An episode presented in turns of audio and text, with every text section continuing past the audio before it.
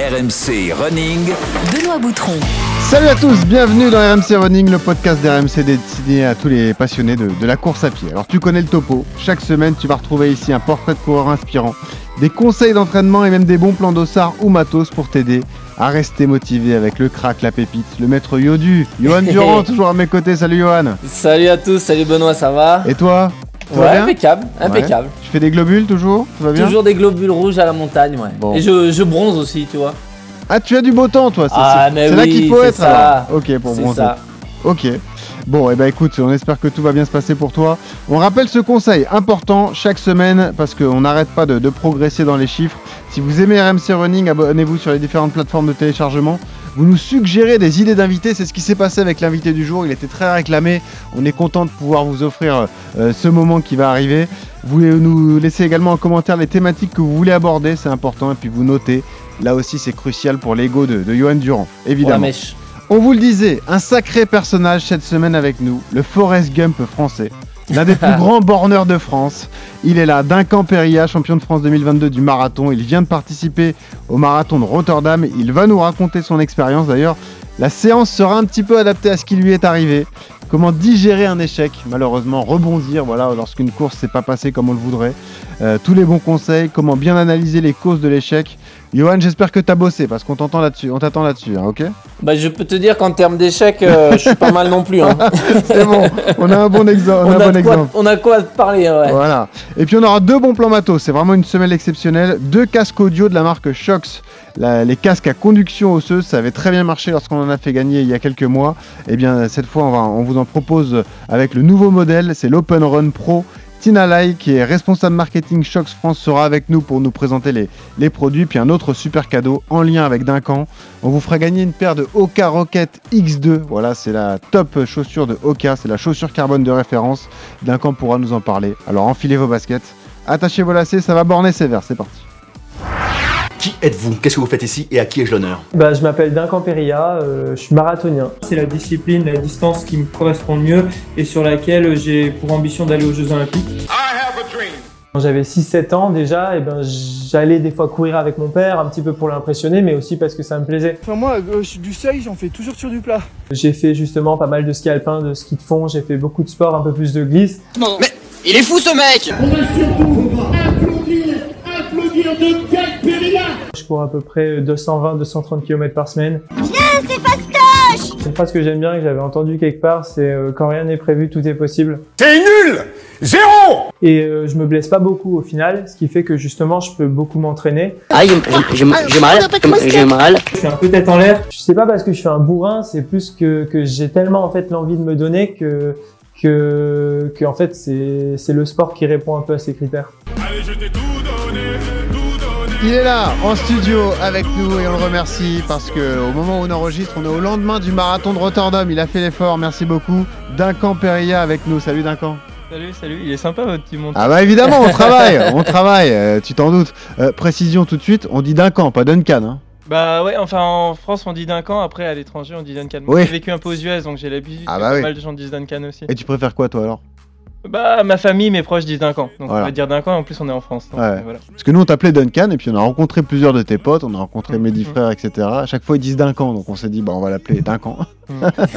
du coup, vous vous connaissez tous les deux d'ailleurs Johan, hein. vous avez partagé quelques crosses, un- même un stage ensemble hein, je Ouais. crois. On a fait euh, deux stages en, en Vendée à Saint-Jean-de-Mont et moi Duncan je l'ai vraiment connu euh, bah, après sa perf des, des, des championnats de France à Montauban euh, il y a deux ans aux France de Cross Ouais. euh, où là il a vraiment explosé à, à très haut niveau euh, en étant sélectionné après pour les championnats d'Europe de cross et tout et euh, donc voilà ouais c'est un profil euh, parcours atypique et c'est vrai que bah, l'histoire elle va être Ah ouais. sympa à entendre parce que c'est quelqu'un qui est qui est hors du moule un peu de, de, de ce qu'on c'est pour ça que les histoires sont belles avec RMC Running c'est qu'on on voit de tout hein. Dès qu'on parle de toi, les gens ont le sourire. Ceux qui te connaissent, quand on les reçoit, c'est vrai que souvent ils ont une, ane- une anecdote avec toi. ah, une leur- anecdote de ouf Ouais, ça leur donne le sourire. Euh, c'est c'est un peu ça, ça te définit bien. D'un camp, t'es un peu hors sentier, hors des sentiers battus. Bah si les gens disent ça, c'est que je dois l'être, voilà. Je, je me définis d'aucune façon, mais. Mais tu te reconnais un peu dans ce qui se dit, quoi, parce que. Oui, oui, carrément. Bah voilà, moi j'aime bien ce que je dis tout le temps. J'aime bien les nouvelles expériences. J'aime bien, euh, découvrir de nouvelles choses. Donc forcément, euh, ça fait qu'il y a toujours un peu de, de créativité et un peu de, de renouveau dans, dans, ce que je fais. Alors, on commence toujours par cette même question. Pourquoi tu cours d'un Camperia alors? Euh, Je pense d'abord, je cours en 1 quand même parce que j'aime ça. Parce que j'ai besoin de courir pour me défouler. Mmh. Je...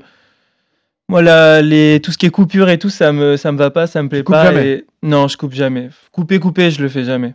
Ou alors, euh, enfin, ou alors dans ce cas-là, c'est que je fais un autre sport, mais euh, mais je coupe pas le sport. Je me retrouve pas à faire, euh, à passer une journée sans faire du sport. À tous les jours, tu fais du sport. Ouais. Ouais, sur ton profil je- Strava, j'ai pas vu un petit point euh, blanc. Tu vois, il y a Ouais. que les points noirs d'activité. a- C'est partout. C'est rempli, c'est fou, quoi. Ouais, s'il y a des points blancs, c'est que c'est une activité que je mets pas sur. Ouais, c'est ça, c'est Ouais. possible, ouais, peut-être.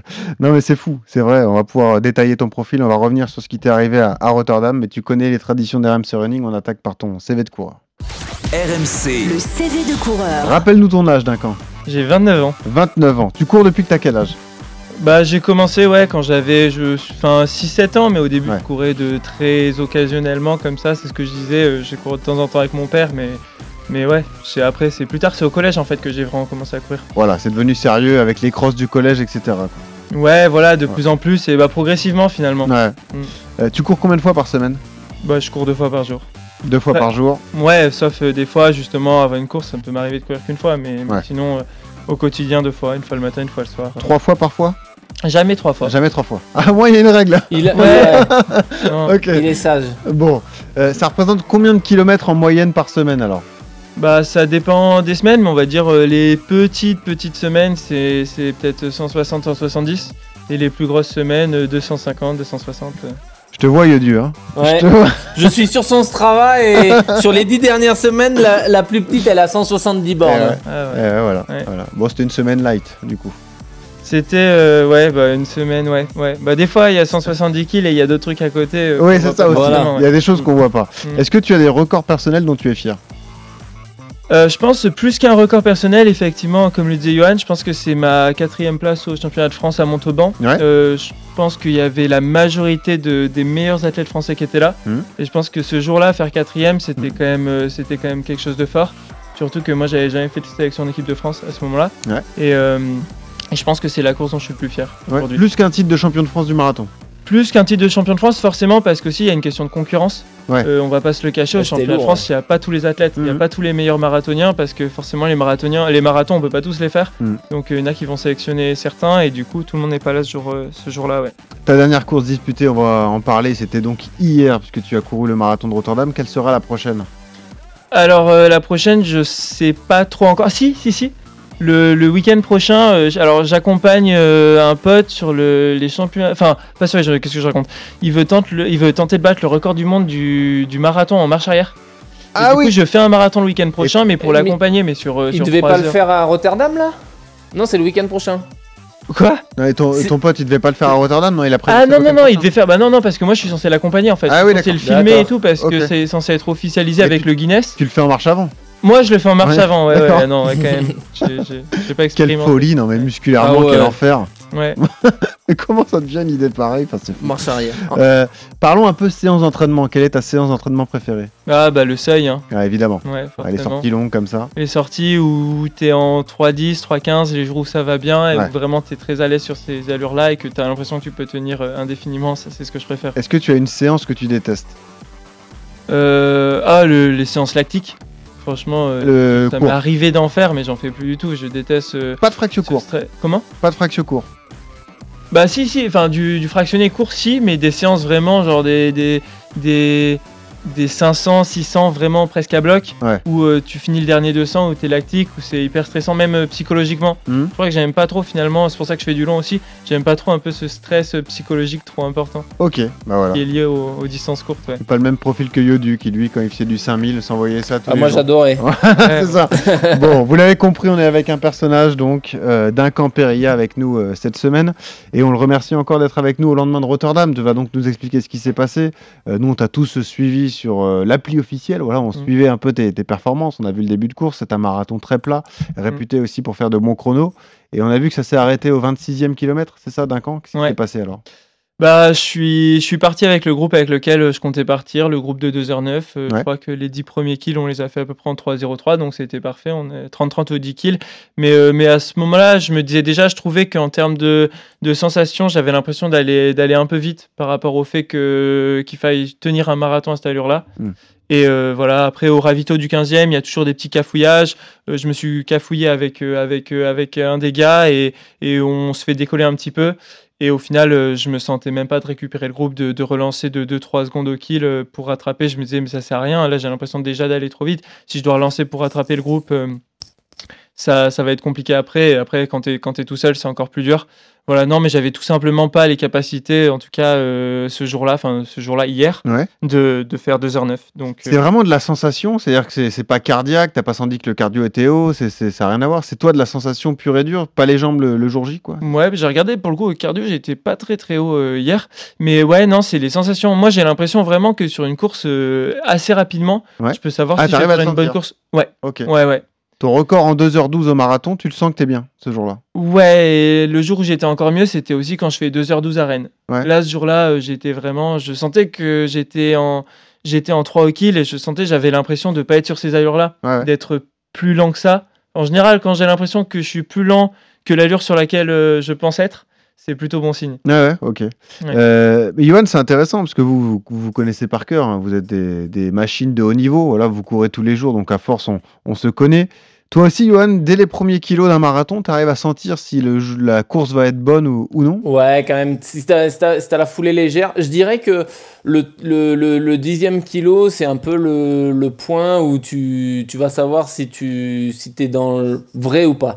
C'est-à-dire que les premiers kilos, quelquefois, ils peuvent être trompeurs parce que quand tu as fait du jus pendant, pendant 4-5 jours, bah, des fois, tu as du mal à remettre en rythme et tu te dis, putain, voilà, faut, faut remettre un peu la machine en route. Et donc, ceux-là, ils peuvent être trompeurs, tu peux avoir des sensations un peu bizarres et petit à petit, tu vas, tu vas rentrer dans ta course. Tu vas aussi euh, enlever toute la partie stress que tu avais avant le départ et tout ça, que, Mhm. que tu vas évacuer au bout de 5 bornes. Et au dixième kilo, euh, potentiellement, ouais, tu peux. Si, si tu commences à déjà être emprunté au dixième kilo ou que tu sens que l'allure est un peu rapide, ouais, c'est vraiment pas bon signe. En revanche, si tu es vraiment à l'aise, euh, c'est c'est plutôt, plutôt très positif. Et pour moi, le vrai facteur, c'est le, le 25. Au 25, après le passage au SMI, tu as un premier passage un peu mental comme ça au SMI où tu te dis, euh, tu regardes par rapport à tes temps de passage. Mais le 25, si musculairement tu es frais au 25, bah là tu te dis euh, Ouais. tu te dis bingo alors que si déjà au 25 musculairement tu commences à charger ça va être compliqué de tenir 17 euh, 17 km supplémentaires ouais. Alors, j'ai- mais tu te connais ouais c'est ça hein. j'explique juste à Duncan. En fait, faire du jus, c'est euh, ralentir et baisser le kilométrage avant une compétition. Tu vois, Ouais. c'est. Voilà. faire- Non, mais je connais l'idée. En vrai, j'en fais quand même un petit peu du jeu Ah, d'accord, de façon proportionnelle parce que au lieu de faire une. Ouais, ouais. Non, mais si, mais dans tous les cas, je fais aussi du jus parce que, quand même, en termes d'intensité, j'en j'en fais un petit peu moins quand même les Ouais. derniers jours. Ok, bon. j'ai une question pour Duncan euh, d'hier son deuxième kilo en 2,44 c'est une erreur de, de, de Strava GPS? de GPS Oui, je pense que c'est une erreur de GPS. oui ouais. il n'y a Ouais. pas eu de boîte enfin je me suis dit ouais soit il était pas parti dans le bon groupe et il a mis une boîte pour recoller soit Non, non, non. Non, je non, pense qu'il était un petit erreur. peu, il était quand même plus rapide. il était quand même un petit peu plus rapide. Ouais. Mais je pense qu'il y a une part d'erreur dedans. Si c'était, c'était pas plus rapide que, que de 52, en tout cas, ça c'est sûr. Pourquoi tu prends la décision de, de t'arrêter? Tu voulais pas faire un marathon en 2h15, 2h16, 2h18 Non? Bah, c'est vrai qu'avant, en plus, j'étais le premier à dire, enfin, j'étais le premier à penser, bah, dans tous les cas, une course, il faut aller au bout. Ouais.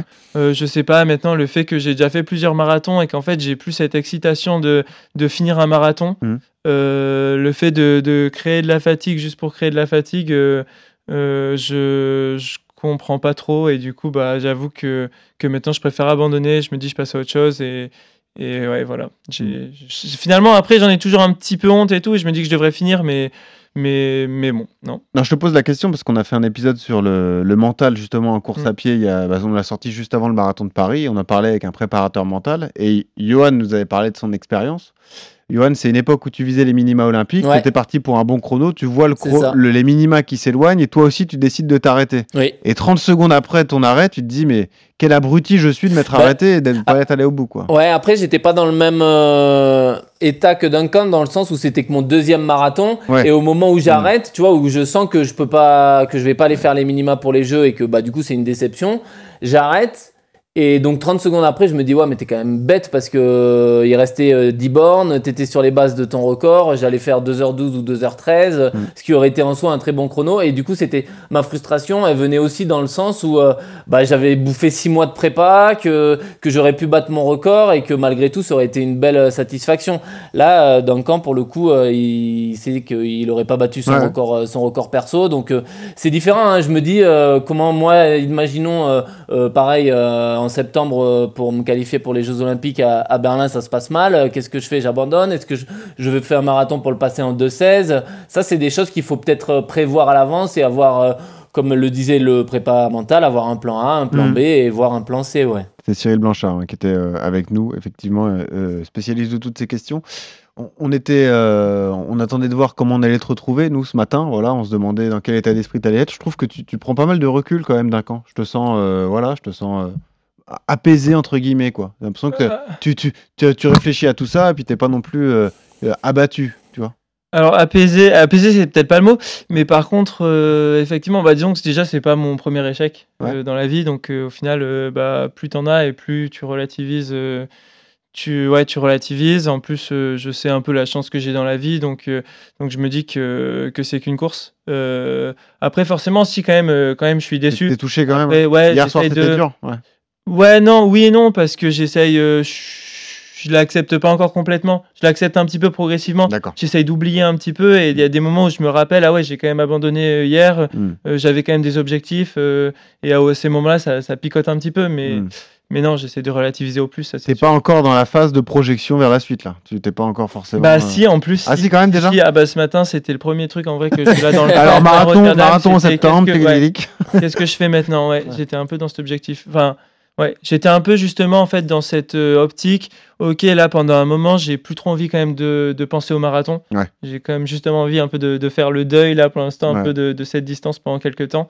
Et voilà, et de, de penser un petit peu, d'avoir des objectifs un petit peu différents, histoire de revenir avec un peu une, une mentalité positive Hmm. sur la distance. Si on reprend l'histoire depuis le début, donc toi tu as grandi à Grenoble, au pied des montagnes, euh, on le disait, la course à pied c'était pas ton premier sport, mais Mm. tu as quand même pratiqué des, des sports euh, difficiles, tu as fait un peu de ski de fond, tu as fait du ski alpin, enfin évidemment c'était tous les sports qui étaient à côté de chez toi, Ouais. ça t'a construit une base solide et puis euh, tu t'es rendu compte de tes qualités en course à pied, sur les, les, un peu comme tous, sur les crosses, les crosses du collège, quoi. ça a démarré comme ça. Quoi. Ouais, alors euh, oui, oui, complètement. Et d'ailleurs, plus sur le long à chaque fois su- Ouais. que, sur, euh, que sur le court, parce que moi, j'ai toujours, euh, j'ai jamais eu du mal, en fait, enfin, ou très rarement du mal à finir une course. En Ouais. final, je suis en train de dire ça, alors que les dernières courses, j'ai abandonné. Ouais.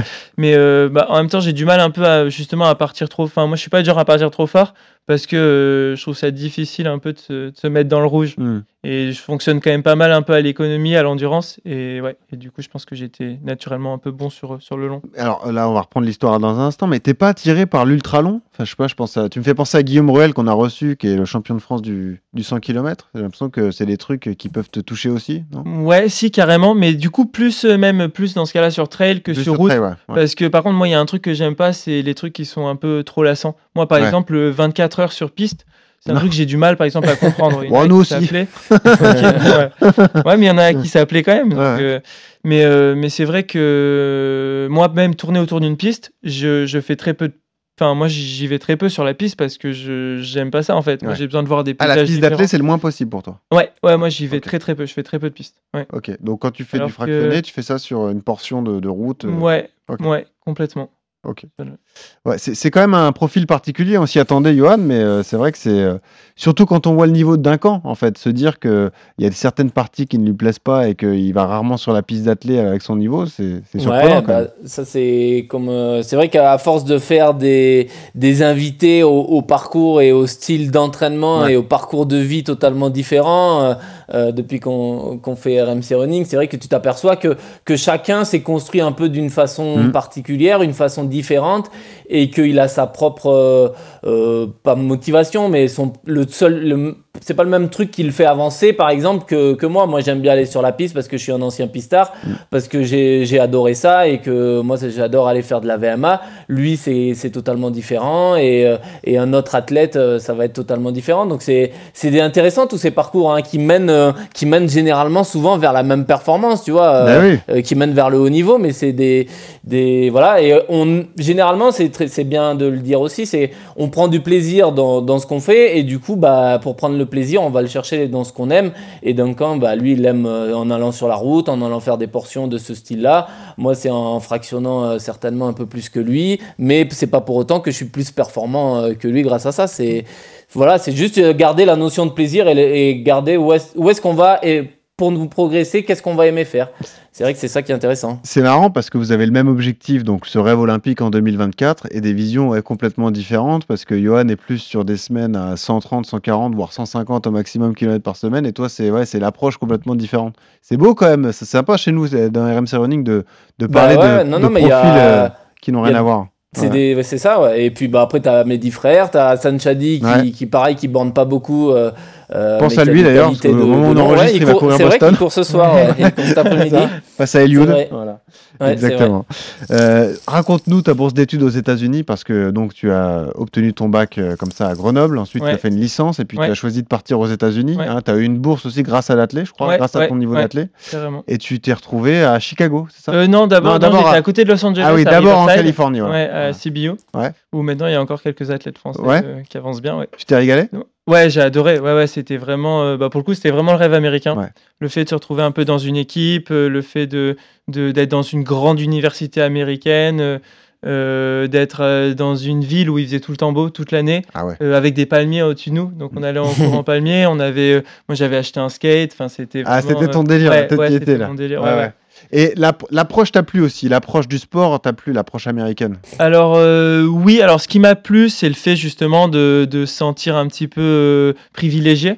D'être justement considéré comme euh, athlète de l'université. Mhm. Euh, ce qui m'a un peu moins plu, c'est le- les, les contraintes où euh, les entraînements étaient tous les matins à 6h du matin. Oh, Et où on ah ouais. avait des... Ouais, où Oh, c'était... pas pour ouais. Ça. Ouais. Bah, les, deux, les deux premiers jours en arrivant là-bas, je me souviens, j'arrive le premier jour, surtout que les Français sont pas les plus ponctuels. Non. Moi, j'arrive à 6h02 et c'était dans le gymnase. Ah ouais. Le gymnase était fermé et à la fenêtre, il y avait le coach de l'autre côté qui voulait pas me laisser entrer. Et il m'a dit T'es en retard. Il m'a dit Bon, maintenant tu rentres, mais c'est la dernière fois, euh, sinon après tu, enfin, tu rentres chez toi. Un bon accueil, quoi. Ouais, le Ouais. lendemain, j'arrive à 6h pile. T'es en Et retard. je Ouais, j'étais en retard. Et en fait, 6h, c'est euh, avant 6h en fait. Ouais, 5h58. Ouais. Comme à l'armée. Ouais. Être Mmh, à l'heure, c'est déjà ça. être en retard. Quand t'es à l'heure, t'es en retard. Donc, euh, les trois années se passent en, en université. Ensuite, tu Ouais. trouves un job à Chicago, c'est ce Ouais. dont tu nous parlais. Et là, le sport, tu le mets un peu de côté, quoi. Finalement, c'est le moment où il y a la bascule et t'arrêtes même complètement de courir hein, au moment de, de Chicago. hein. Ouais, c'est ça. Ben moi, disons qu'en catégorie jeune, euh, euh, quand j'étais, bah, disons qu'en junior, quand j'avais, euh, je prenais pas trop l'athlé en fait au sérieux. Ouais. J'avais fini 14e au France de cross et c'était pas mal. Les gens autour de moi me disaient ah t'as quand même du potentiel et tout sur le long et je me suis dit ben j'aimerais bien progresser et euh, au final euh, bah j'ai pas tant progressé que ça. Mhm. Et du coup je m'étais dit bon bah l'athlé, euh, l'athlé c'est plus un kiff et ça me permet en même temps de, de payer mes études aux États-Unis. Donc, euh, donc euh, je voyais, je voyais pas à ce moment-là, euh, enfin, je me, je voyais jamais réussir un petit peu à en vivre. Mhm. Et du coup, bah moi, quand je suis parti à Chicago, j'avais vraiment mis ouais l'athlète de côté et je me suis dit maintenant, je veux réussir professionnellement. Et c'était l'occasion un peu de passer un peu dans la vie active, de devenir adulte. Et voilà, et du coup, c'est une, une expérience de malade. Et ouais, au final, c'était qu'en rentrant en France, Mhm. Après ça, que je me suis retrouvé à Alors, faire des- ouais. C'est quand même le début des bonnes anecdotes parce que tu te retrouves donc à, à Chicago et puis tu entends parler d'un challenge inter-entreprise dans ta boîte, un semi-marathon dans le Mississippi. T'as 10 kilos de trop, tu te dis bon, je vais y aller quand même et tu gagnes la course en 1h14. C'est moi qui racontais cette histoire. oui, je- Ah ouais, Ah, j'ai bossé, j'ai bossé. Ouais, ouais, pas mal, pas mal, c'est vrai. C'est ça, ouais. Ouais, ouais, ouais, bah, je m'étais mis, je m'étais dit, allez, euh, je voulais voir un peu. Je faisais énormément, je faisais des pompes tous les jours. Je faisais 200 pompes tous les jours. Ah, t'es j'avais devenu pris un bodybuilder, quoi. Non, quand même pas. Mais, euh, mais ouais, j'avais pris, Ah, j'avais T'en pas. t'en fais moins des pompes euh, aujourd'hui, là. euh, ben non, j'en fais zéro, là, c'est sûr. J'ai pas, j'ai fondu du haut du corps. C'est vrai que ouais, bah, le corps s'adapte. Et Ouais. effectivement, le semi-marathon avait été très, très difficile. Ouais. Bah, tu l'as gagné quand même. Je l'ai gagné, oui, bah forcément il n'y avait pas énormément de niveau, c'était un truc juste de l'entreprise en plein milieu d'une de nulle part, enfin Ouais. c'était assez improbable, mais c'était c'était sympa quand même. ouais. Et voilà, donc euh, quand même, tu avais ce- ces qualités naturelles. Ensuite, euh, pareil, la, la suite de l'histoire, c'est un déménagement à Londres qui doit se produire parce qu'on te propose un poste comme ça en Europe, donc tu dois revenir comme ça à Londres, ce qui sur le papier est plutôt cool. Mais ce qui est marrant, c'est que à côté de ça, c'est là que le déclic se forme un peu. Tu sens que l'athlète te manque, tu te remets à courir sérieusement, les résultats reviennent parce que tu reviens en France, tu fais quelques courses, et finalement, ce poste à Londres, bah, t'iras jamais en fait. Ouais, c'est ça. Bah, en rentrant en France, en fait, j'avais, je devais, en fait, je suis rentré en France en septembre, fin septembre, octobre 2019. Mhm. Et en fait, j'avais deux mois devant moi où j'avais entre guillemets rien à faire, où j'étais libre. Mhm. Et je devais partir normalement que en fin d'année, euh, fin d'année 2019 euh, à Londres. Et, euh, et du coup, pendant ces deux mois, et ben, j'ai, du coup, j'ai couru, j'ai fait, bah, j'ai fait pas mal un peu de trucs, même des V- Grenoble-Marseille à vélo. J'ai fait un peu des, un Ah peu oui. des défis comme ça. D'accord, ouais. Et, euh, et en reprenant les courses, je me suis dit, putain, mais je suis, je suis quand même pas trop mal placé. Mm. Et, euh, et au final, effectivement, c'est au, c'est au, au cross de sélection là, pour, les, pour les Europes. C'était Ah oui. à- bah, c'était vers euh, chez Johan. Été à Gujan-Mestras. Ouais, c'était à Eh oui. Gujan. Et là, je me suis dit, ah, bah, c'était. Bah, je crois que. Bah, tu termines Durant et c'est ton crois- déclic. Je Ouais. crois, exactement. Je crois que je 10 juste devant, juste devant lui. dire, il m'a- faire 11 et il fait 10. Eh, voilà. Ouais, il s'est pas rendu compte que c'était moi parce que j'avais les cheveux longs à l'époque. Ah ouais, non, mais alors, alors, le, le souci capillaire, on va y venir parce que oui, ça aussi, tu as beaucoup de liberté niveau capillaire. tu me montres, il a marqué Oka sur son crâne. Ah ouais, ouais. C'est fou. Bah Alors, euh, entre nous, je préfère ça plutôt que euh, le peroxydé d'un côté. Ah ouais. Ça, ça fait un peu de Ouais. mal. Chacun ses Euh, goûts. chacun ses goûts, non, mais bravo, au moins tu tentes des trucs. Mais c'est vrai, là, tu as, une révélation, tu te dis quand même, euh, j'ai un truc à faire dans quoi. Enfin, tu es à la lutte avec des mecs comme Johan qui ont un niveau euh, exceptionnel, donc tu te dis, bon, quand même, euh, si je m'entraîne un peu, je peux avoir un niveau Ouais. excellent. Quoi. Ouais, bah effectivement, je pense que c'est le fait un peu de, de relativiser un peu sur le sport, de moins justement se prendre, se, met- se prendre la tête, se mettre la pression euh, sur les courses. Bah, ça m'a aidé, je pense, à passer un palier. Et, euh, et je me suis retrouvé à être assez proche finalement un peu du niveau que j'ai toujours rêvé d'avoir. Et donc là, je me suis dit, et je me suis dit, bon, je fais quoi? Est-ce que je pars à Londres ou pas? Mm. Parce que je me suis dit, bah, ma passion, l'athlé, euh, j'y reviendrai jamais. Mm. Alors que par contre, mon job à Londres euh, ou un travail, de toute façon, j'ai un CV. Et après, si je suis un minimum débrouillard, et ben, je peux m'en sortir pour, euh, pour avoir un autre boulot plus tard. Donc, Et c'est ce ouais. Là aussi que l'histoire est excellente parce que euh, tes parents sont médecins, donc Ouais. tu travailles un peu avec eux à mi-temps comme ça au secrétariat du cabinet médical, c'est ça? Ouais, alors exactement. Donc quand j'ai, du coup, j'ai démissionné à Londres parce que j'avais accepté le poste. Ah, t'avais accepté ouais, ouais, j'ai démissionné. Ouais, Voilà. j'ai dû démissionner. Et du coup, j'ai vu avec mes parents Ouais. qui eux cherchaient un secrétaire médical Voilà. pour euh, du coup que je sois secrétaire médical et que je puisse m'entraîner le matin avant et le soir après. Et la magie de l'histoire, c'est que on ne vous l'a pas encore dit, mais Duncan a un frère jumeau qui Mm. s'appelle Thibaut, voilà, Ouais. euh, qu'on salue d'ailleurs parce Mm. qu'il a une, une grande place dans ta vie évidemment, mais dans ta carrière de sportif aussi. Ouais. Parce qu'un moment se produit, je sais pas si tu es au courant de cette histoire, euh, Johan, mais en fait, euh, Thibaut se rend compte que son frère a des qualités, donc Duncan a, a un potentiel, mais qu'il n'a pas forcément le temps de s'entraîner euh, comme il devrait. Et du coup, ouverture d'un compte LinkedIn pour aller démarcher des marques comme ça et te trouver des sponsors pour te permettre de devenir sportif professionnel à part entière. Et c'est ce qui se produit. Voilà, la magie propulsée par ton frère. Il te permet comme ça de devenir athlète professionnel. Ouais, alors euh, le compte LinkedIn en soi, je l'avais déjà parce que Ouais. justement, comme je bossais aux États-Unis et Oui, que du coup. ouais. Là-bas, c'était assez important. LinkedIn, ça comptait. Donc, j'avais déjà un compte, mais moi qui étais axé très pro. Hmm. Et mon frère, en fait, a voulu, s'est dit, bah, en fait, il faut que, que, je, que je touche un peu les entreprises en racontant son histoire. Et du coup, il, c'est qu'il a commencé à faire un peu des posts sur moi Mhm. et, euh, et des posts qui ont, très très bien marché, qui ont fait des, des millions de vues en fait. Et c'est là que du coup, il y a des entreprises qui lui ont dit, bah nous, on serait intéressés pour l'aider. Et, et c'est vrai que c'est un peu, c'est un peu ce qui m'a lancé un petit peu pour, euh, bah, un peu à, de, à, à passer, euh, enfin, à gagner ma vie grâce Ouais. à l'athlète. Ouais. C'est le début de l'histoire avec Oka à ce moment-là Déjà ou Non, alors justement, en fait, c'est arrivé à peu près à la même période. Non, cas, c'est arrivé un petit peu avant. Au final, je me, je me retrouve quand même à faire des.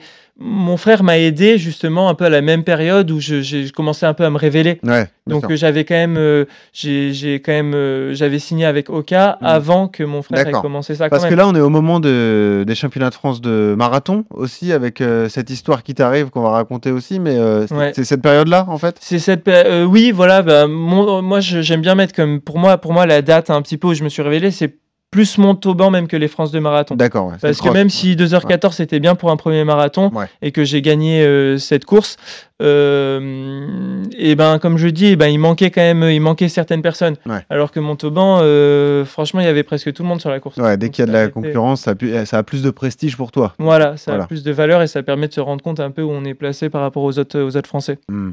Racontons cette histoire des championnats de France de, de marathon. Du Mm. coup, tu te pointes, tu n'as jamais couru la distance du 42 km, hein, ce sera Ouais. ton premier marathon. Tu t'imposes, sauf que réglementairement, tu as oublié de mettre le maillot de ton club, Ouais, c'est ça. et du coup, tu es disqualifié et tu pas champion de France de marathon. Ouais. C'est pas fou cette histoire? Ouais, c'est fou. Il y a toujours des gens aujourd'hui qui me demandent si je l'ai fait exprès. Il y en a qui pensent que c'est pour une sorte de Ah coup de et tout. Alors que Non, les non. gens, s'ils me connaissaient, ils sauraient que Voilà. pas fait Non. exprès. Alors, autant Euh. Mekissi a fait exprès d'enlever son maillot, il le Ouais, au-dessus de sa tête en 2014, autant toi, non. Pas du Ouais. tout. Mon, moi, mon excuse, c'est que c'est la première fois que je faisais un championnat en fait sur route. Ouais. Donc pour moi, un championnat, c'était juste sur piste et sur route. Et en fait, on n'était pas obligé d'avoir le maillot de son club si on voulait pas être quali... enfin, compté dans le classement championnat de France. Mhm. Les gens avaient le droit de courir le marathon de façon. euh, D'ailleurs, j'ai pas été quali- disqualifié du marathon, mais juste du, du championnat. Donc il y a quand même un côté un petit peu Ah ouais, c'est un ambigu, peu- étonnant. Ouais, voilà. C'est un peu moins con que ce que ça paraît. D'accord. Bon, ça l'est Non, un peu que, quand même. C'est le marathon de Rennes, il est support des championnats de France, donc tu peux Ouais. avoir euh, deux Kenyans devant, mais qui qui comptent pas pour les championnats de France. Et pareil, tu as des athlètes qui courent, mais qui participent pas aux championnats de France, ouais. Donc Bah c'est ouais. bizarre. Voilà, exactement. Donc c'est une des péripéties de ta, de ta carrière. Euh, bon, tu vas te venger l'an d'après, parce que c'était l'an dernier, Mm. en 2022. Tu es redevenu champion de France de marathon. Là. Cette fois, tu avais le bon maillot, tout, tout allait bien. Quoi. Ouais, et celle-là, ce titre était plus dur en soi à aller Ouais, chercher du coup, parce ouais. que j'étais, j'étais clairement blessé sur la course. Ah, en plus, c'était euh, blessé. Ouais, ouais, j'étais blessé ça a été assez, assez difficile. Mais du coup, j'ai- Euh, et puis tu le disais, donc ton, ton amour avec le, le cross, ça c'est un point commun entre Johan et, et toi. Il y a aussi eu ce, ce moment à Dublin, donc 2021, donc ce, ce, Mm. ce cross où tu termines, euh, tu termines combien d'ailleurs de ce cross 30e. 30e, Ouais, ouais, voilà. Ça aussi, c'est un grand moment de ta carrière quand même, parce que tu te dis, euh, bon, c'est- il y a le titre par équipe, donc vous avez brillé en termes de- d'équipe de, France. Tu étais un peu déçu de ta performance. avait- s'est passé? Bah non, 30e, je pense que après j'ai essayé de regarder un petit peu par rapport aux années d'avant parce que c'est pareil, moi c'était mon premier championnat d'Europe donc j'avais du mal à me rendre compte qu'une 30e place euh, Ouais. au niveau européen valait et j'ai regardé un petit peu par rapport aux autres athlètes les années d'avant ce que valait une 30e place et en fait je me suis rendu compte que c'était finalement c'était quand même assez bien Ah ouais. donc j'avais pas à avoir honte de cette performance. Mais le fait, c'est vrai que sur le coup, le fait que bah il y ait euh, euh, Jimmy Gressier qui fasse qui fasse 3, que que Hugo fasse 4, que hum, que Yann Félix, fasse pas loin derrière, Félix pareil juste derrière. Il y avait en fait au niveau français, euh, les perfs ont été tellement belles Tu as une densité exceptionnelle, bien sûr. C'est la nouvelle génération Ouais. qui est très talentueuse. Mm. Ah ouais, que, que 30e au final ça me faisait euh, c'était j'étais pas si bien placé par rapport à eux mais après par rapport à d'autres athlètes beaucoup d'athlètes autour de moi avaient fait des, des qualifs euh, enfin il y a pas mal d'athlètes qui finissent derrière moi Hmm. qui étaient déjà allés au jeu et qui avaient des performances sur piste largement meilleures que les miennes donc oui j'étais content Et on le disait, donc ton, ton rêve aujourd'hui, ce sont les Jeux de Paris en 2024. Donc tu visais les, les minima, c'est ton objectif à, à Rotterdam. Mm. Là, tu es, focus là-dessus. Là, on va parler de planification, de méthode d'entraînement, mais euh, euh, c'est ça l'idée jusqu'en 2024, pendant toute cette fenêtre, c'est d'aller euh, chercher ces minima, 2h08 et 10 secondes, je rappelle. Alors, c'est vrai que, que je, je, je, je dis un petit peu ça parce que je sais que c'est plus intéressant aussi en termes de communication, un peu Ouais. de dire ça. Ouais. Mais, euh, mais dans un premier temps, moi, c'est un peu de, de battre mon corps. J'ai envie d'y aller étape par étape plutôt que de juste dire pas une pression folle, quoi. Bah, c'est pas mettre une pression folle, c'est que je suis quand même un petit peu réaliste et c'est quand même euh, déjà même faire les minima ne me garantissent pas d'aller au jeu. Ouais. Et en plus de ça, pour l'instant mon record c'est de 12-12, les minima Ouais. c'est de 8-10. Il y a quand même beaucoup, il y a quand même des athlètes qui sont devant moi. Mm. Euh, c'est un peu quand même, je trouve ça un petit peu présomptueux Ouais. de, de dire que je veux vraiment aller au jeu. Pour l'instant, je veux passer par, enfin déjà réussir à faire 2h09, Mhm. euh, réussir à passer un petit peu le palier qui me permettrait de vraiment euh, faire partie de ceux qui ont vraiment le potentiel d'aller au jeu. Et après, j'en parlerai un peu davantage. La question qu'on se pose avec toi, c'est comment tu fonctionnes euh, au niveau de la méthode d'entraînement? Est-ce que tu construis ça tout seul? Est-ce que tu es assisté par un coach? Est-ce que tu as une certaine liberté même si tu as un coach? Comment ça se passe pour toi alors? Euh, ouais, beaucoup de liberté, ça Ouais, c'est sûr. ça, c'est sûr. dire, euh, on va dire, Ouais. 70%, 80%. Après, j'ai- j'ai, j'ai- j'aime bien en fait. Moi, je trouve que l'émulation de groupe c'est hyper important. Ouais. Moi, j'ai besoin d'être pour être stimulé, d'avoir un groupe des, des gens qui me poussent un peu vers le haut. Toi, le stage, c'est un plaisir. Exactement. mm. Moi, j'aime bien du coup partir en stage, Mm. me retrouver avec des, des bons athlètes qui Mm. vont m'aider un petit peu à progresser. parce que c'est un peu dans cette difficulté. J'ai du mal un peu à me mettre dans cette contrainte, dans cette difficulté quand je suis tout seul. Mm. Donc, euh, plutôt que de faire une séance euh, où on me dit fais telle séance, je préfère me dire ah, il y a tel athlète qui va faire ça, c'est une bonne séance, euh, c'est assez similaire finalement à ce qu'on pourrait me proposer, et ben je vais le faire. Donc, euh, donc moi, je suis plutôt un peu du genre à essayer de, de me rattacher un peu à des groupes. Je sais pas, quand j'étais au Kenya, à faire euh, quelques séances avec, euh, avec justement Nicolas Navarro, à faire euh, des fartleks avec les Kenyans qui ont des niveaux de, de dingue. Ouais. Voilà, quand je suis quand je suis en stage, quand je suis avec avec Mehdi, avec Faustin, faire des séances avec eux. Voilà, le but c'est c'est de, de se rattacher un peu, de regrouper un peu avec euh, avec les autres athlètes pour Mm. pour progresser. Ouais, L'émulation est importante pour toi. Ça t'aide à progresser, à rester, à te stimuler au quotidien, quoi. Parce que courir tout seul, ça t'ennuie un peu finalement. Ouais, je pense que c'est le cas quand même même pour beaucoup d'athlètes. hein. Mm. Moi, je sais que c'est, un des premiers conseils que je donne à l'entraînement.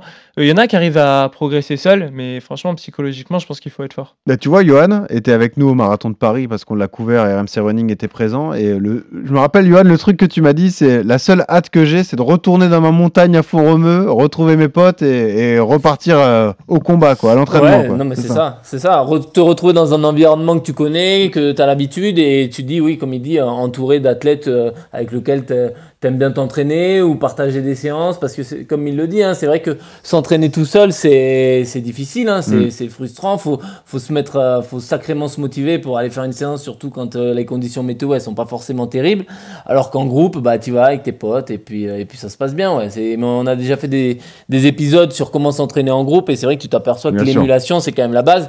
Et pour moi, les, si les Kenyans sont si forts, il y a une part de génétique, il y a une part de, de, de fait qu'ils vivent en altitude, enfin tout le blabla, mais il y a aussi la grosse part, c'est parce qu'ils ont cet, é- ce, ce- ce- cet esprit de groupe et s'entraîner en groupe chez eux, c'est quotidien. Ils ont même les même euh, Kipchoge, voilà, il a 10 personnes, 10 pacers pour s'entraîner avec lui, qu'il l'a choisi, et il s'entraîne avec ces mecs-là. Tu peux Et- pas te relâcher. et, et nous, le problème de la France, c'est que c'est très compliqué de mettre des choses en place, que ce soit de la, au niveau de la fédération ou autre, de, pour créer, pour avoir un esprit de groupe, pour qu'on s'entraîne tous ensemble, c'est c'est- c'est plus compliqué, ouais. Hmm, On Mais- avait parlé avec Christelle Donné d'ailleurs. Ouais, d'ailleurs, je sais pas ce que tu en penses, mais, euh, mais en France, je pense qu'aussi même le niveau euh, a progressé aussi parce qu'il y a, il y a plus d'athlètes qui s'entraînent et parce que maintenant, il y a quand même plus de groupes, euh, il y a quand même beaucoup de groupes et c'est ce qui fait même que qu'il y a autant de densité maintenant sur, sur long ou même Non, sur non, mais c'est 5000. sûr.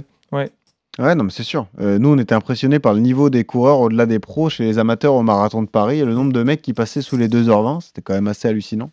Euh, Il y a un niveau global en France du, sur la distance du marathon qui est, impressionnant. Puis on voulait parler de ton caractère avant d'attaquer la séance. Donc on le disait, euh, très tourné vers les autres, très altruiste. On t'a sorti la petite pastille parce qu'on avait fait le débrief du marathon de Paris avec Faustin Guigon qui nous avait raconté cette anecdote sur toi. Voilà, écoute d'un c'est pour toi. Ah, J'ai une petite anecdote avec le vent parce qu'on avait d'un camp du coup qui nous tirait Ouais. et euh, j'ai jamais vu ça. Ça a peut-être intéressé Kipchoge. En fait, il courait les bras, euh, les bras à moitié en l'air. Et, euh, Pour vous ouais, Pour, en, pour en- arrêter en le vent déployant ses mains aussi. et il, il nous faisait des gestes qu'on se mette derrière lui et voilà, il essayait de nous Non, protéger il est incroyable. à ce mec. 19 km/h, les Il bras à moitié en l'air pour Il nous protéger. Non, J'ai l'image dans- incroyable. Non mais Yodu, il est incroyable ce mec. C'est plus qu'un lièvre de luxe, là. C'est fou. Ça. Eh ouais, j'aime ça. Le paravent. Hop, devant. devant le peloton, comme ça. Le parachute, il a déployé les ailes.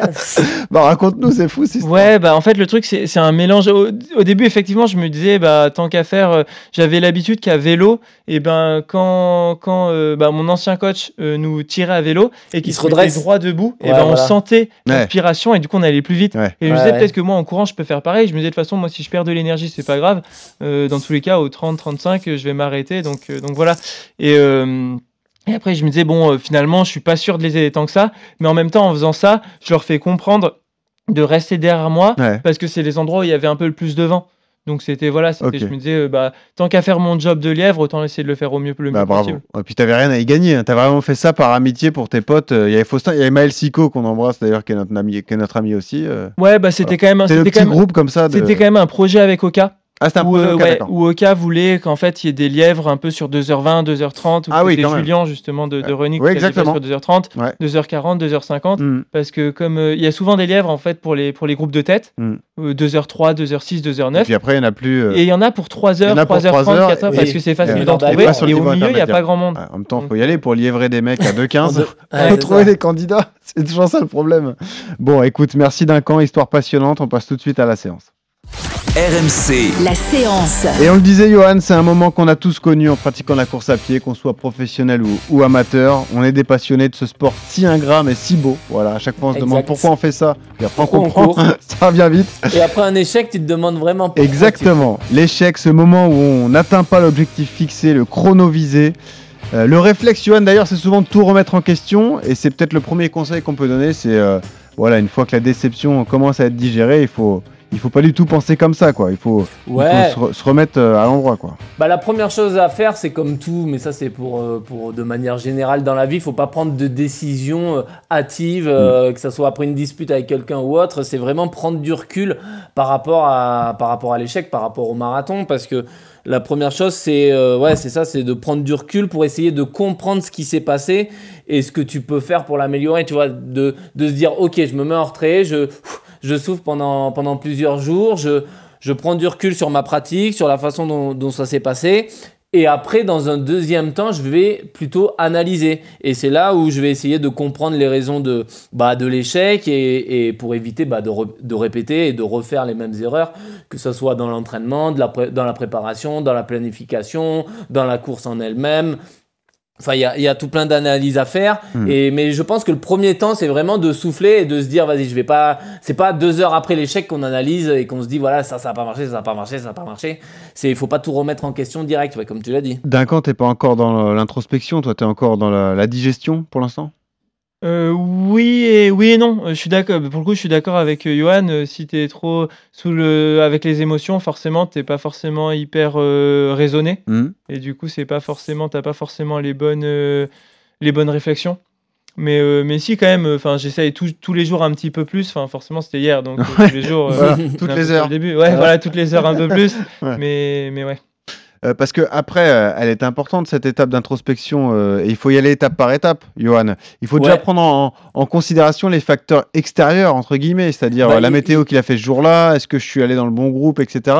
Avant même de parler de préparation, etc. euh, oui, a- non, mais voilà, est-ce que c'est lié à une erreur du Voilà. jour J, euh, lié à un mauvais groupe euh, euh, Je sais pas, moi, ça peut être des mauvais ravitaillements, ça peut Mm. être la météo qui était vraiment pas bonne, ça peut être, je sais pas, j'ai stressé toute la nuit, j'ai pas dormi et je me suis mis une pression de dingue. Le matin, j'ai pris mon petit déj à l'arrache, je l'ai pas digéré, j'ai loupé mes ravitaux. Enfin, ça, ça peut être lié à des, des paramètres liés à la course ou après euh, aussi lié à la préparation. Et ça, c'est ça qu'il faut essayer de, de, sur lequel on doit réfléchir et, et qu'est-ce que je peux améliorer pour que ma performance à l'avenir soit meilleure, quoi. Est-ce que Duncan, tu as des regrets sur la stratégie de course? Pas vraiment, en fait. Ah bah non, sur- au niveau stratégie de course, je pouvais pas mieux. Enfin, dans tous les cas. Peut-être sur, le, le sur- groupe- sur le ravito, peut-être cette histoire où tu t'es. euh, Ouais, mais ça, c'est euh, toujours un peu. Bah, forcément, en fait, les, les ravitaux, on était. Euh, euh, on avait les ravitaux au même endroit que ceux finalement qui avaient le niveau, un niveau similaire. Donc en fait, c'était un petit peu compliqué au niveau Ouais. des, des ravitaux, mais on avait quand même, on avait la chance d'avoir nos propres ravitaux et c'est Mm. toujours les ravitaux. Je pense que c'est toujours un petit peu compliqué. C'est galère, ouais. Ouais, voilà, donc tu perds toujours quelques secondes. Mm. Honnêtement, si j'avais eu le niveau, euh, 20 mètres, 30 mètres plus tard, j'avais raccroché le peloton. Ouais. La raison pour laquelle j'ai pas raccroché, c'est parce que je m'en sentais pas capable. T'es pas encore dans, dans l'analyse de, de ta prépa? Tu te poses déjà des questions sur ce que tu as fait, comment tu as préparé cette course? Est-ce que là, on en a parlé, on a passé l'exemple, mais euh, tu as, tu as envoyé quand même quoi 30-35 bornes sur le marathon de Paris à une allure euh, soutenue qui est pas énorme pour toi, mais qui est quand même solide. Tu as des regrets par rapport à ça ou non T'es pas encore là Bah, non, pas vraiment, parce qu'au final, moi aussi, une course sur laquelle, comme je dis, j'avais eu, j'ai eu des très bonnes sensations, c'était à, c'était à Rennes. Rennes, j'ai fait 260 km dans la semaine. Ouais, c'est vrai. Sur une semaine à Et- 260 ouais. bornes. ouais. Et j'ai quand même fait des bonnes séances, et voilà, j'étais tout allait bien. Mais après, il y a des périodes où on est un peu plus fatigué, et en fait, la fatigue peut-être s'accumule plus. C'est, je pense qu'on peut pas. Des fois, j'essaye de répéter un peu un protocole en me disant Ouais. ça a marché, je vais refaire pareil, Mhm. et le coup d'après, ça marche pas. Donc, euh, donc- Question bête, mais ce qui est très euh, développé aujourd'hui, c'est ce fameux euh, régime dissocié scandinave. Là, tu Mm. fais ce genre de choses ou pas?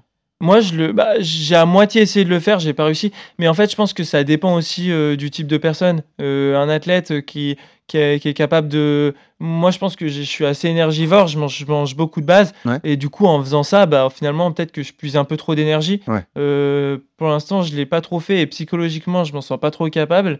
Euh, Est-ce que je le ferai un jour? Euh, Je sais pas.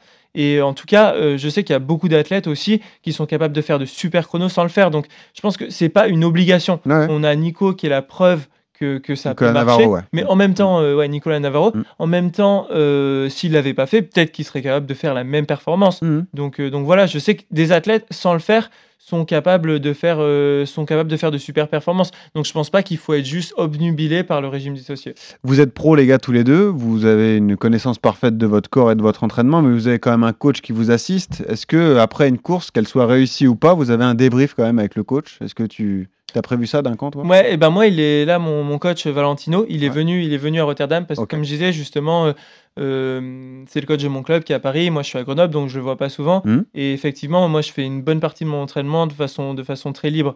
Mais, euh, mais après, il sait qu'il connaît un peu ce dont j'ai besoin, tu vois, genre euh, que que bah, avant une course, j'ai besoin un peu psychologiquement un peu d'être assisté parce qu'avec le stress, avec tout ça, je Mhm. peux être un petit peu justement tête en l'air. Et, et voilà, il est présent. Et effectivement, après la course, et ben, on essaye, il essaye de me dire bah ouais, qu'est-ce que qu'est-ce que tu penses qui a pas marché, qu'est-ce qui pourrait être amélioré? Et, C'est une voilà, discussion. m'aide un quoi. petit peu. Ouais, Ouais. c'est plus une discussion que vraiment, euh, Hmm. ouais, histoire de s'ouvrir un peu, un peu l'esprit. ouais. Ça, c'est un passage obligatoire, Johan? Ouais, mais c'est pareil, hein, c'est généralement tu ressors pas forcément la même analyse 5 minutes après la course que euh, 24 heures après, tu vois, euh, que ce soit avec ton coach, euh, tu vas vraiment lui parler des sensations, ce que tu as ressenti 5 minutes euh, cinq minutes après la course, tu vois, une fois que tu franchis la ligne, euh, c'est un peu comme euh, comme en foot, hein, tu vois, tu, tu débriefes vite fait, mais t'as t'as pas le recul nécessaire après, Pour- t'as pas revu les actions, t'as pas revu le match. 24 heures après, par contre, euh, avec un peu plus de recul, euh, ton coach est plus adepte, euh, plus, enfin pour te dire ce qui a vraiment fonctionné, à quel moment peut-être tu as fait des erreurs, tu as attaqué trop tôt, tu as fait des, choses comme ça, tu n'étais pas assez relâché. Enfin, il y a des, des points comme ça qui sont différents suivant si tu analyses 5 minutes après la course ou euh, 24 heures après. Donc pour moi, je pense que c'est important de, de faire les deux, celle à chaud et celle à froid. Ouais. Et puis après, il y a la phase de projection, euh, donc la suite, les prochaines préparations, etc. Est-ce que tu as déjà en tête des certains, je sais pas, certains points faibles d'un camp que tu veux travailler par rapport à tes prochains, prochaines échéances? Ouais, alors juste par rapport. euh, je me disais aussi, des fois, on essaye de, de vouloir un peu penser un peu Ouais. à, à tout ce qui n'allait pas. Mhm. Alors, des fois, il faut pas forcément. On essaye de surpenser. Des fois, euh, il y a des jours où on est moins bien que d'autres aussi. Oui, bien ça. sûr. Ouais, bah, Il y a, le, il y a le- les facteurs extérieurs. Ouais. Le- tu t'es levé du mauvais pied, tu as mal dormi, il fait froid, ou, ou tout ce genre de choses, c'est Ouais. sûr. Et du coup, euh, mince, je- du coup, j'en ai oublié la question. Bah, du coup, la question, c'est est-ce que sur la projection, est-ce que tu penses déjà à travailler certains points entre guillemets faibles ou ce genre de choses? J'avoue que là, pour l'instant, je, Non, pas ça, j'en suis pas encore. à prend ce- un peu ouais, tôt. Ouais, j'en suis pas encore C'est là. vrai. Non, mais c'est c'est l'étape d'après, ouais. Bah c'est oui, sûr. des nouveaux objectifs et essayer de, de voir euh, qu'est-ce qui est réalisable, qu'est-ce qui est réaliste, euh, Mm. comment y arriver, euh, avoir un plan euh, pour continuer à progresser, ouais. Bon, tu restes avec nous d'un camp, toi aussi, Yodu, on passe au bon plan matos.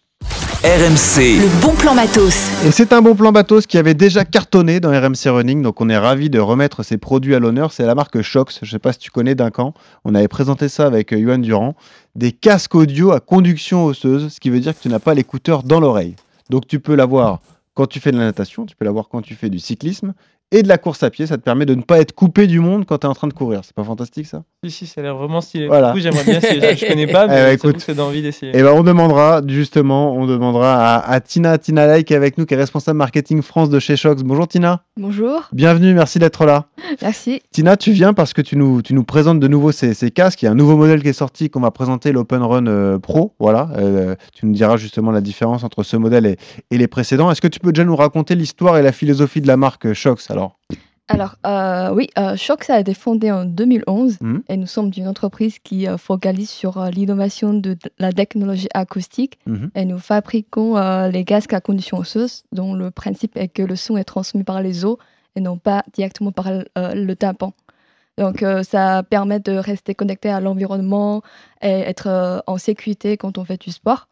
Et avec euh, plus de 10 ans de développement, nous sommes présents dans plus de 60 pays et régions dans le monde.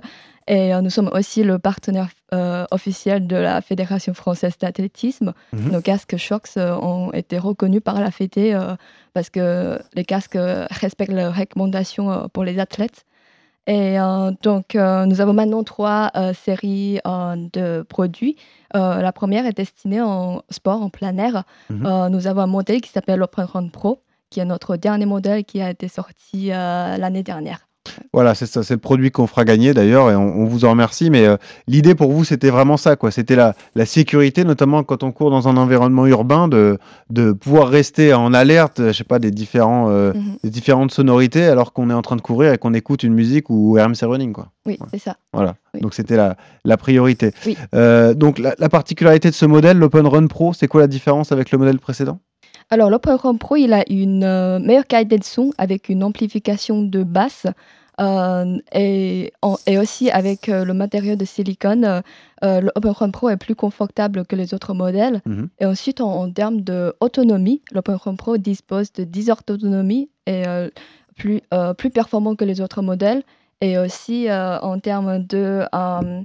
Euh, Ah, tu m'avais dit la charge rapide, c'est ça. cha- tu, ouais, peux, tu peux le charger ça. et ça se charge très vite. Ouais. C'est ça, c'est 10 minutes de charge et du coup tu peux. Ouais, 5 minutes de, à de 5 recharge- minutes. 5 minutes de recharge pour 1h30 d'utilisation. Ok. Euh, Johan, t'as déjà essayé les produits, les shocks ou pas ouais, ouais, c'est impressionnant. hein. C'est bien, hein. impressionnant parce que du coup, ouais, t'es es vachement plus attentif à ce qui, à l'environnement autour. Donc, Mm. euh, et puis le son, le son, il est tout, à- il est normal. C'est c'est comme si t'avais des écouteurs, euh, des Mm. oreilles dans les oreilles, quoi. Donc, Puis il n'y a pas cette fatigue, je trouve, euh, quand tu fais une heure de course et que tu parfois tu as des écouteurs vraiment sur le, dans les oreilles qui passent par le, le son qui passe par le tympan. Tu pas cette fatigue parfois quand Ben tu écoutes de la musique du C'est boom ça, boom. un peu fort, tu vois, qui, Voilà. te, qui te fait comme quand tu, sors- quand tu rentres de boîte de nuit Exactement. à 5 heures où ça vibre encore. hein. Voilà, exactement.